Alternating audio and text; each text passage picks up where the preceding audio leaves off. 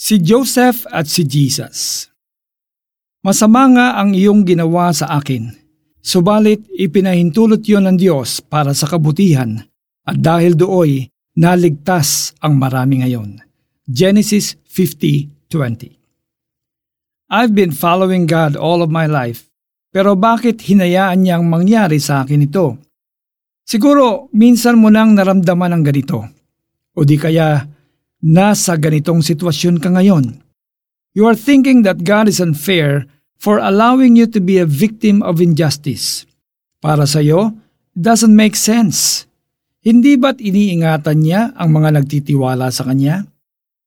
Itapat natin ang spotlight kay Joseph ng lumang tipan. Buong buhay niya, naging mabuting tao siya sa paligid niya. He loved his father Jacob, he obeyed his master, he honored the Lord. Pero ano ang nangyari? Kinainggitan at ibinenta siya ng mga kapatid niya. Inakusahang gumawa ng kahalayan ng asawa ni Potifar. Pansamantalang nakalimutan ng mga tinulungan niya sa kulungan. Pero sa kabila ng lahat ng pinagdaanan ni Joseph, hindi siya nagtanim ng galit sa tao at lalong-lalo na sa Diyos.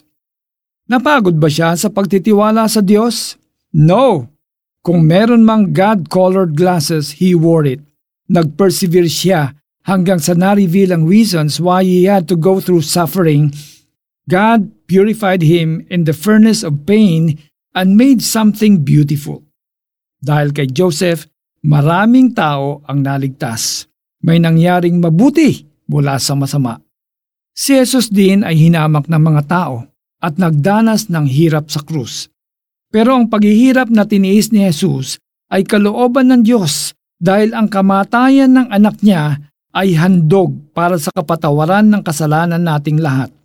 Isaiah 53.10 Dahil kay Jesus, maraming tao ang naliligtas.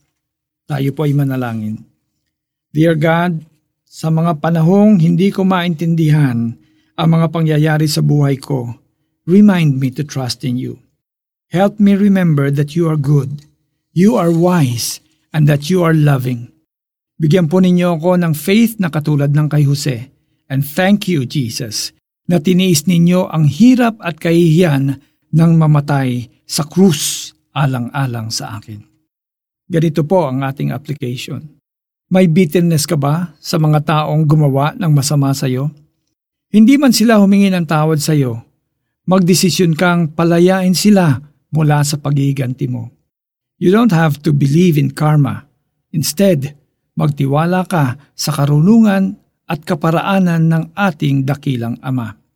Masama nga ang inyong ginawa sa akin, subalit ipinahintulot yon ng Diyos para sa kabutihan at dahil dooy naligtas ang marami ngayon. Genesis 50.20 Ako po si Alex Tinsay na nananalangin na kung may natitira pa pong bitterness sa ating pong mga puso sa mga gumawa ng masama sa atin, huwag po tayong manghiganti sa halip. Palayain po natin sila sapagat ito po ang kalooban ng Diyos.